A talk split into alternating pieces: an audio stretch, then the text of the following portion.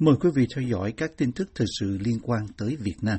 Sáng ngày 1 tháng 10, tàu HMS Richmond của Hải quân Hoàng gia Anh cập cảng quốc tế Cam Ranh, Khánh Hòa bắt đầu chuyến thăm với các chủ hoạt động hợp tác song phương kéo dài 4 ngày tại Việt Nam, nhằm tăng cường sự hiện diện quân sự của Anh tại châu Á-Thái Bình Dương. Chuyến thăm diễn ra vào thời điểm kỷ niệm 10 năm quan hệ quốc phòng giữa Vương quốc Anh và Việt Nam, chỉ hai tháng sau khi chuyến thăm đầu tiên của Bộ Quốc phòng Anh tới Việt Nam, Đại sứ quán Anh tại Hà Nội loan tin. Truyền thông Việt Nam dẫn lời thuyền trưởng Hugh Botterill, chỉ huy tàu HMS Richmond cho biết, chúng tôi rất vui khi được đến thăm Việt Nam. Vai trò của chúng tôi là thể hiện cam kết của Vương quốc Anh đối với sự hiện diện bền bỉ và đáng tin cậy ở Ấn Độ Dương-Thái Bình Dương, bao gồm các đối tác khu vực quan trọng như Việt Nam. Hai bên chia sẻ mối quan tâm chung như an ninh hàng hải, phát triển bền vững, biến đổi khí hậu và mong muốn thấy sự tăng trưởng kinh tế chung. Đại sứ quán Anh nhận định rằng sự hiện diện của tàu hải quân HMS Richmond nhấn mạnh cam kết của Anh đối với khu vực Ấn Độ Dương-Thái Bình Dương với trọng tâm là quan hệ đối tác của Anh với Việt Nam. Đại sứ Anh Gareth Wood phát biểu tại lễ đón tàu ở cảng Cam Ranh nói, Chúng tôi nhận thức tầm quan trọng của an ninh hàng hải ở Ấn Độ Dương-Thái Bình Dương và sự cần thiết phải đóng góp vào hoạt động gìn giữ hòa bình của Liên Hợp Quốc vì hòa bình và an ninh toàn cầu. Khinh hạm này được đưa ra sử dụng vào năm 1993, có thủy thủ đoàn gồm 193 người. Tàu được trang bị phi đạn phòng không chống hạm ngư lôi, hải pháo 113 ly và trực thăng săn ngầm. Tàu thực hiện nhiệm vụ tác chiến, trong đó có các hoạt động chống ma túy, chống cướp biển, chống mua bán người, giam giữ tội phạm, Hải quân các nước Anh, Mỹ và châu Âu thường xuyên cử tàu chuyến tuần tra khu vực Ấn Độ Dương-Thái Bình Dương, bao gồm Biển Đông, nơi Trung Quốc tuyên bố hầu hết chủ quyền trên vùng biển chồng lớn với Việt Nam và các nước Đông Nam Á khác. Các hoạt động tự do hàng hải này diễn ra dường như hàng tháng, bất chấp sự phản đối của Trung Quốc. Trước khi đến Việt Nam, tàu chiến đã đi qua eo biển Đài Loan vào ngày 27 tháng 9 khiến Trung Quốc lên tiếng cho rằng hành động này mang ý đồ xấu và chiến khu đông bộ của quân đội Trung Quốc cho tàu đi theo và phát cảnh báo yêu cầu khinh hạm Richmond rời khỏi khu vực đó. Chúng tôi đang băng qua eo biển Đài Loan để thăm Việt Nam và Hải quân Nhân dân Việt Nam. Tài khoản Twitter của tàu HMS Richmond thông báo vào rạng sáng ngày 27 tháng 9. Hãng tin Reuters dẫn tuyên bố của chiến khu Đông Bộ của Trung Quốc cho biết, loại hành vi này chứa đựng những ý định xấu xa và làm tổn hại đến hòa bình và ổn định ở eo biển Đài Loan. Lực lượng chỉ huy chiến khu luôn duy trì tình trạng cảnh báo cao độ và kiên quyết chống lại mọi lời đe dọa khiêu khích. Từ trước đến nay, Anh khẳng định coi trọng mối quan hệ tốt đẹp với Việt Nam. Những chuyến thăm của tàu Hải quân Hoàng gia Anh đến Việt Nam thể hiện lập trường của Anh về Biển Đông, cũng như sự ủng hộ quan điểm của Hà Nội trong việc giải quyết các tranh chấp trong khu vực bằng đối thoại hòa bình, tôn trọng luật lệ quốc tế. Tư lệnh Cảnh sát biển Việt Nam và hàng loạt tướng lĩnh bị cách chức khai trừ khỏi đảng. Tổng bí thư Nguyễn Phú Trọng hôm 1 tháng 10 đích thân chủ trì cuộc họp xem xét thi hành kỷ luật hàng loạt tướng lãnh trong Ban Thường vụ Đảng ủy Cảnh sát biển Việt Nam, nhiệm kỳ 2015-2020, và một số lãnh đạo khác, trong đó có cả tư lệnh cảnh sát biển đương nhiệm của Việt Nam, cũng bị cách tất cả chức vụ trong đảng. Theo đó, Ủy ban Kiểm tra Trung ương Đảng đã quyết định kỷ luật khai trừ đảng đối với Thiếu tướng Lê Xuân Thanh, tư lệnh vùng Cảnh sát biển 3, và Thiếu tướng Lê Văn Minh, tư lệnh vùng Cảnh sát biển 4. Các tướng lãnh lãnh đạo bị cách tất cả các chức vụ trong đảng bao gồm Trung tướng Nguyễn Văn Sơn, Phó Bí thư Đảng ủy, tư lệnh Cảnh sát biển, Trung tướng Hoàng Văn Đồng, nguyên Bí thư Đảng ủy, nguyên Chính ủy Cảnh sát biển, Thiếu tướng Doãn Bảo Quyết, Phó Chính ủy Cảnh sát biển, Thiếu tướng Bùi Trung Dũng, nguyên Phó Tư lệnh Cảnh sát biển, Thiếu tướng Phạm Kim Hậu, Phó Tư lệnh Tham mưu trưởng Cảnh sát biển, Thiếu tướng Trần Văn Nam, Phó Tư lệnh Cảnh sát biển, Thiếu tướng Đào Hồng Nghiệp, Tư lệnh vùng Cảnh sát biển 2. Thông báo kỷ luật được đưa ra sau kỳ họp kéo dài 3 ngày của Ủy ban Kiểm tra Trung ương. Dưới sự chủ trì của Ủy viên Bộ Chính trị, Bí thư Trung ương Đảng, chủ nhiệm Ủy ban Kiểm tra Trung ương Trần Cẩm Tú. Theo kết luận của Ủy ban Kiểm tra Trung ương,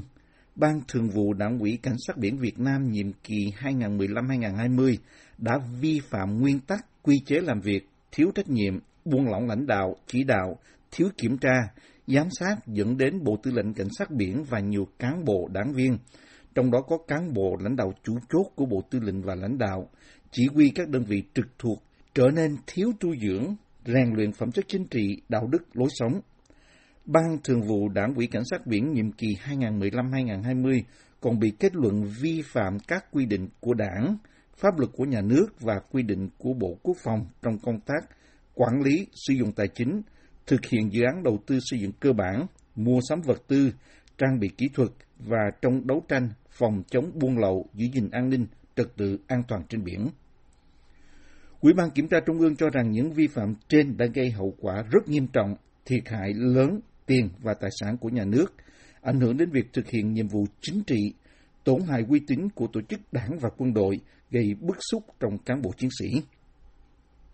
Đáng chú ý trong số các tướng lĩnh bị kỷ luật có cả tư lệnh cảnh sát biển đương nhiệm, Trung tướng Nguyễn Văn Sơn. Ông Sơn bị kết luận với cương vị là Phó Bí thư Đảng ủy, tư lệnh cảnh sát biển, ông phải cùng chịu trách nhiệm về những vi phạm khuyết điểm của Ban Thường vụ Đảng ủy nhiệm kỳ 2015-2020, chịu trách nhiệm chính và trách nhiệm người đứng đầu về các vi phạm, khuyết điểm của Bộ Tư lệnh và các đơn vị trực thuộc. Bản thân ông cũng bị cáo buộc suy thoái về phẩm chất chính trị, đạo đức, lối sống. Đương kim tư lệnh cảnh sát biển Việt Nam còn bị cho là vi phạm nguyên tắc tập trung dân chủ, và quy chế làm việc khi ký ban hành một số văn bản quan trọng trong công tác trọng yếu, thiếu trách nhiệm trong lãnh đạo, chỉ đạo công tác nghiệp vụ và pháp luật để xảy ra việc xử lý một số vi phạm không đúng quy định có dấu hiệu bỏ lọt tội phạm. Ông Sơn bị ban bí thư kỷ luật dưới hình thức cách chức tất cả các chức vụ trong đảng. Trong công bố kỷ luật, ban bí thư cũng tiết lộ vi phạm của các tướng lãnh khác, trong đó Trung tướng Hoàng Văn Đồng, bí thư đảng ủy chính ủy cảnh sát biển, thiếu tướng Doãn Bảo Quyết, Ủy viên Ban Thường vụ Đảng ủy, Phó Chính ủy Cảnh sát biển, Thiếu tướng Phạm Kim Hậu, Ủy viên Ban Thường vụ Đảng ủy, Phó Tư lệnh Tham mưu trưởng Cảnh sát biển cùng chịu trách nhiệm về các vi phạm, khuyết điểm của Ban Thường vụ Đảng ủy nhiệm kỳ 2015-2020. Ngoài ra, ông Hậu cũng phải chịu trách nhiệm cá nhân trong việc báo cáo kết quả đánh giá năng lực nhà thầu đối với gói thầu mua sắm thiết bị không đúng quy định pháp luật, gây lãng phí ngân sách nhà nước. Thiếu tướng Bùi Trung Dũng, đảng ủy viên, phó tư lệnh cảnh sát biển, bị cho là vi phạm quy định pháp luật trong phê duyệt một số kế hoạch mua xăng dầu. Ông Dũng giữ trách nhiệm là chủ tịch hội đồng mua sắm vật tư phê duyệt thanh quyết toán xăng dầu, nhưng đã thiếu kiểm tra, giám sát dẫn đến gây thất thoát lớn ngân sách nhà nước. Thiếu tướng Trần Văn Nam, Ủy viên Ban Thường vụ Đảng ủy, Phó Tư lệnh Cảnh sát biển cùng chịu trách nhiệm về những vi phạm khuyết điểm của Ban Thường vụ Đảng ủy nhiệm kỳ 2015-2020. Ngoài ra, trong thời gian giữ chức Cục trưởng Cục Nghiệp vụ và Pháp luật, ông Nam cũng ký phê duyệt nhiều kế hoạch và đề nghị thanh toán tiền thuê phương tiện vượt thẩm quyền không đúng quy định để các đơn vị trực thuộc vi phạm trong lập hồ sơ thuê phương tiện gây thất thoát lớn ngân sách nhà nước. Ông còn bị kết luận là thiếu trách nhiệm trong chỉ đạo, hướng dẫn, kiểm tra công tác, đấu tranh, phòng chống buôn lậu trên biển, để xảy ra nhiều vi phạm, khuyết điểm, xử lý vi phạm không đúng quy định, có dấu hiệu bỏ lọt tội phạm. Thiếu tướng Đào Hồng Nghiệp, Phó Bí thư Đảng ủy Tư lệnh Vùng Cảnh sát Biển 2, bị kết luận vi phạm quy định của pháp luật trong việc ký phê duyệt các văn bản, hợp đồng để đề nghị và được thanh toán chi phí bắt giữ, xử lý vụ việc gây thất thoát lớn ngân sách nhà nước.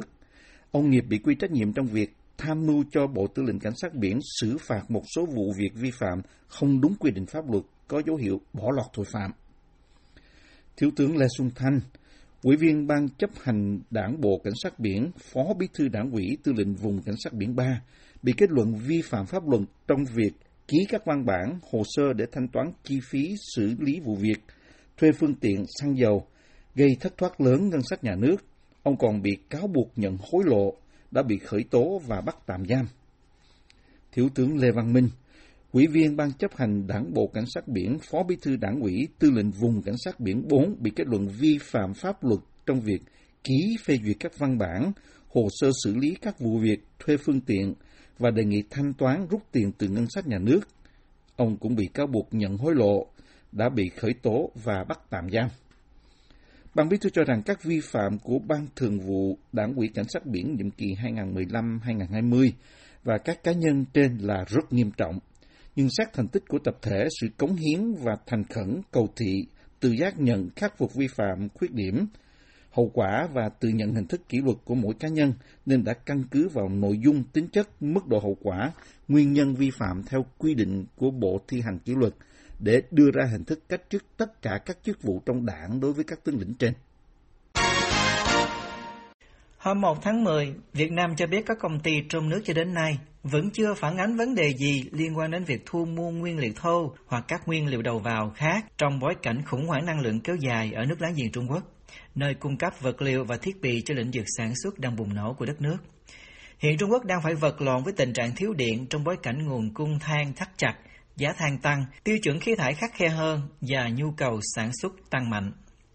Trước lo ngại phía Trung Quốc đang thiếu điện và phải đóng cửa một số nhà máy sẽ ảnh hưởng đến tình hình nhập khẩu nguyên phụ liệu phục vụ sản xuất, bởi đây là thị trường nhập khẩu lớn nhất của nước ta. Cục Công nghiệp khẳng định việc nhập khẩu nguyên vật liệu phục vụ các ngành sản xuất ở Việt Nam vẫn chưa bị ảnh hưởng. Bộ Công Thương cho biết trong một thông cáo, thời gian qua Bộ Công Thương chưa ghi nhận phản ánh nào của doanh nghiệp về việc thiếu nguyên liệu đầu vào. Thông cáo của Bộ cho biết thêm. Truyền thông nhà nước dẫn lời ông Nguyễn Ngọc Thành, Phó Cục trưởng Cục Công nghiệp Bộ Công Thương nói, về lâu dài, một số mặt hàng như mặt hàng thép xây dựng trong nước hoàn toàn có thể đáp ứng được, không lo ngại về vấn đề lệ thuộc vào nước ngoài.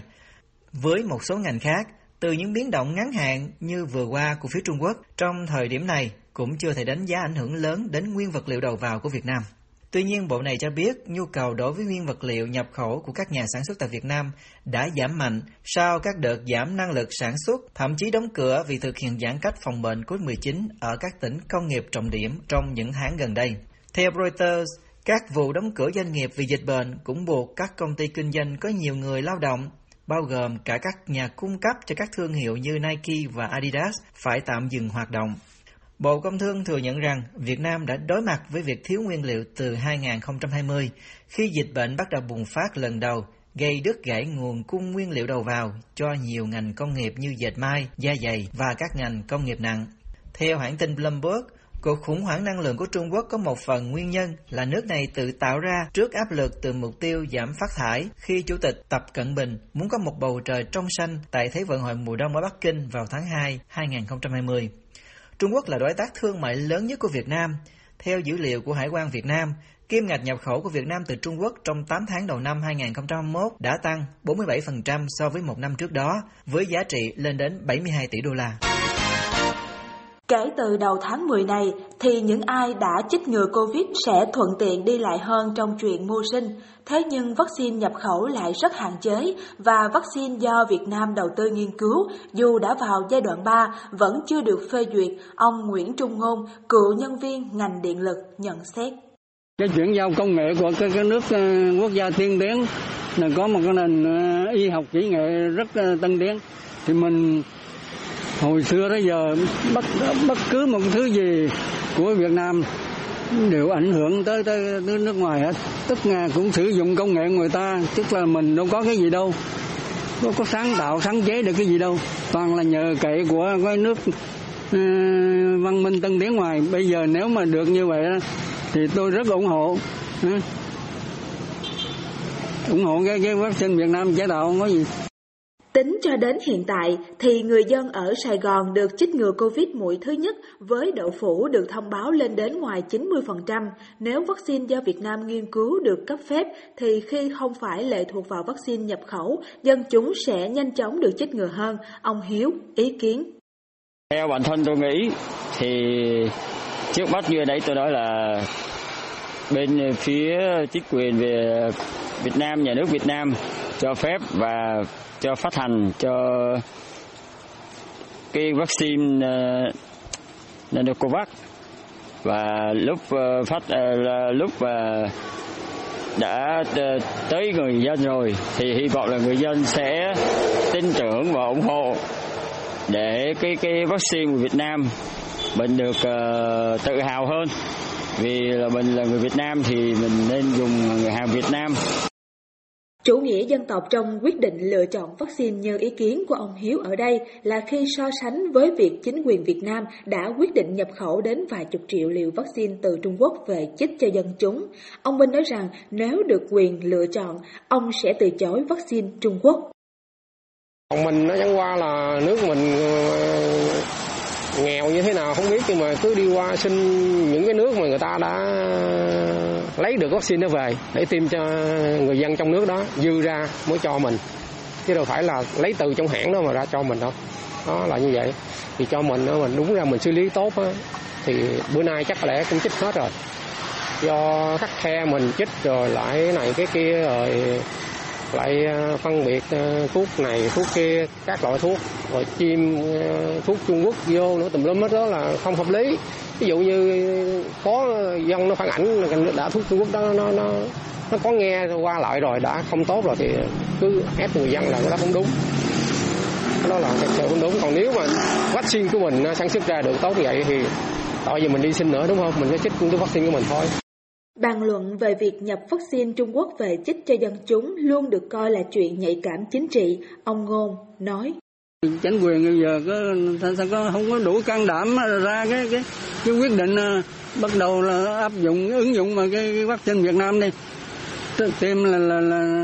rộng rãi cho toàn dân. Bây giờ còn biết bao nhiêu người là, là dân chưa được tiêm nữa chứ. Người dân nếu chưa được chích mũi nào thì sẽ bị giới hạn quyền đi lại như ở Sài Gòn chẳng hạn. Thế nhưng vaccine thì lại rất hạn chế, chủ yếu vẫn là vaccine của Trung Quốc mà người Việt lại vốn rất ngần ngại về chất lượng hàng hóa từ Trung Quốc. Một số người Việt lớn tuổi ở Mỹ cho biết họ dự định sẽ đăng ký tiêm mũi vaccine COVID-19 tăng cường sau khi cơ quan y tế hàng đầu của nước này tuần trước khuyến nghị hàng triệu người nên tiêm bổ trợ, mở ra một giai đoạn mới cho nỗ lực chủng ngừa virus corona ở Mỹ.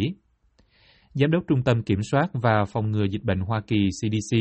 bác sĩ Rochelle Walensky đã tán thành một loạt các khuyến nghị từ một nhóm cố vấn vào cuối ngày 23 tháng 9.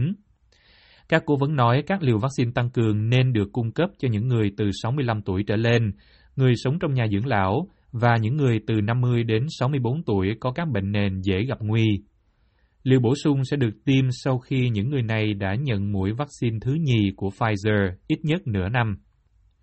Tổng thống Mỹ Joe Biden ngày 27 tháng 9 đã nhận mũi vaccine thứ ba, hy vọng sẽ làm gương cho dân chúng đi tiêm liều vaccine tăng cường dù hàng triệu người Mỹ vẫn chưa chịu tiêm mũi vaccine đầu tiên. Ông Biden cho biết đệ nhất phu nhân Jill cũng sẽ sớm tiêm liều vaccine tăng cường. Giám đốc CDC quyết định đưa vào một khuyến nghị mà ban cố vấn trước đó đã bác bỏ. Ban cố vấn ngày 23 tháng 9 biểu quyết chống lại khuyến nghị tiêm tăng cường cho những người từ 18 đến 64 tuổi là nhân viên chăm sóc y tế hoặc làm trong những lĩnh vực có nguy cơ cao tiếp xúc với COVID-19. Giám đốc CDC bà Walensky không đồng ý và đưa khuyến nghị đó trở lại, lưu ý rằng quyết định này phù hợp với quyết định cấp phép tiêm tăng cường của Cơ quan Quản trị Thực phẩm và Dược phẩm FDA vào đầu tuần trước.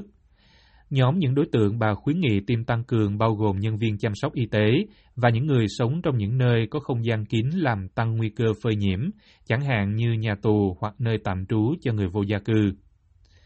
Bà Walensky nói trong một phát biểu vào tối ngày 23 tháng 9. Trong tư cách là giám đốc CDC, nhiệm vụ của tôi là xác định rõ nơi mà hành động của chúng tôi có thể có tác động lớn nhất. Tại CDC, chúng tôi được giao nhiệm vụ phân tích dữ liệu phức tạp, thường là không hoàn hảo, để đưa ra các khuyến nghị cụ thể nhằm tối ưu hóa sức khỏe. Trong một đại dịch, ngay cả với sự bất định, chúng tôi phải thực hiện những hành động mà chúng tôi dự liệu là sẽ mang lại lợi ích lớn nhất. Khuyến nghị chính thức của CDC đưa ra giữa lúc một số người Mỹ đã bắt đầu tiêm liều tăng cường thứ ba, trong đó có nhiều người gốc Việt. Trong những cuộc phỏng vấn gần đây với VOA, một số người Việt lớn tuổi cho biết họ đã tiêm hoặc dự tính sẽ tiêm trong những tuần sắp tới vì lo ngại về đợt tăng vọt lây nhiễm do biến thể Delta gây ra. Ông Nguyễn Kim Sơn, 79 tuổi, cư dân thành phố West Palm Beach ở bang Florida, nói ông thấy việc tiêm tăng cường là rất cần thiết để tăng sức đề kháng cho những người trong nhóm tuổi của ông. Đã tiêm hai mũi vaccine Pfizer từ đầu năm nay, ông Sơn dự tính sẽ tiêm mũi thứ ba sớm nhất có thể. Ông nói. Tại thực sự ra đó thì là cái cái người lớn tuổi như chú này cái nọ đồ đó thì là là cái cái cái mức mà mà mà đề kháng trong người nó nó nó giảm. Chú có một cái ông bạn đấy trẻ hơn chú nhiều thì ông chết rồi, ông chết rồi rồi ông cho chú biết là trước khi chích thì thì mình thử lại cái cái cái độ máu của mình. Đi làm một cái blood test thì cái mức đề kháng của mình đó cái immunity của mình nó cũng nó giảm xuống. Cỡ người lớn như chú còn có ba hai chục phần trăm thôi. Thành ra mình thấy cái đó là phải chích nên nên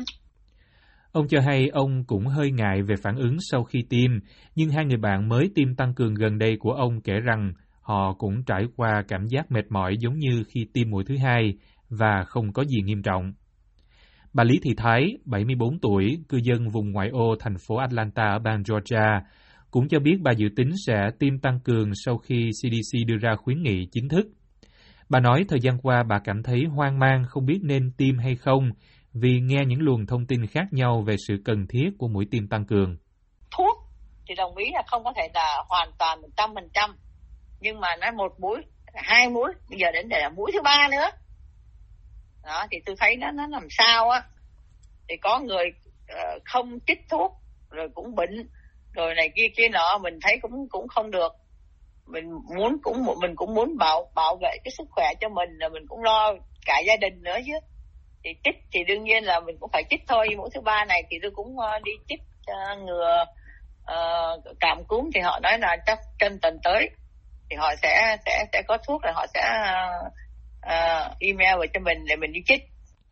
Bác sĩ Nguyễn Đông Châu, một chuyên gia về nội thương và tim mạch làm việc cho hệ thống bệnh viện Houston Methodist ở thành phố Houston, bang Texas,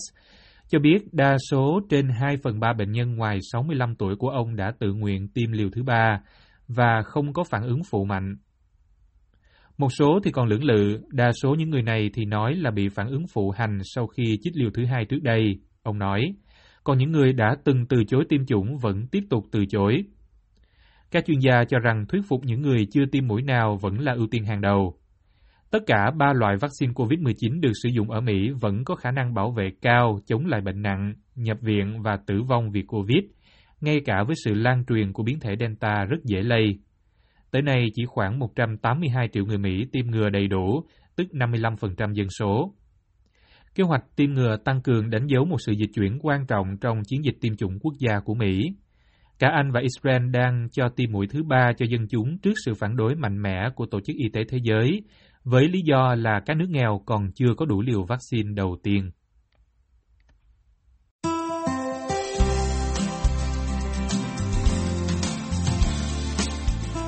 Buổi phát thanh Việt ngữ buổi sáng của đài VOA xin được kết thúc tại đây. Tấn Chương cùng toàn ban Việt ngữ xin kính chào quý khán giả.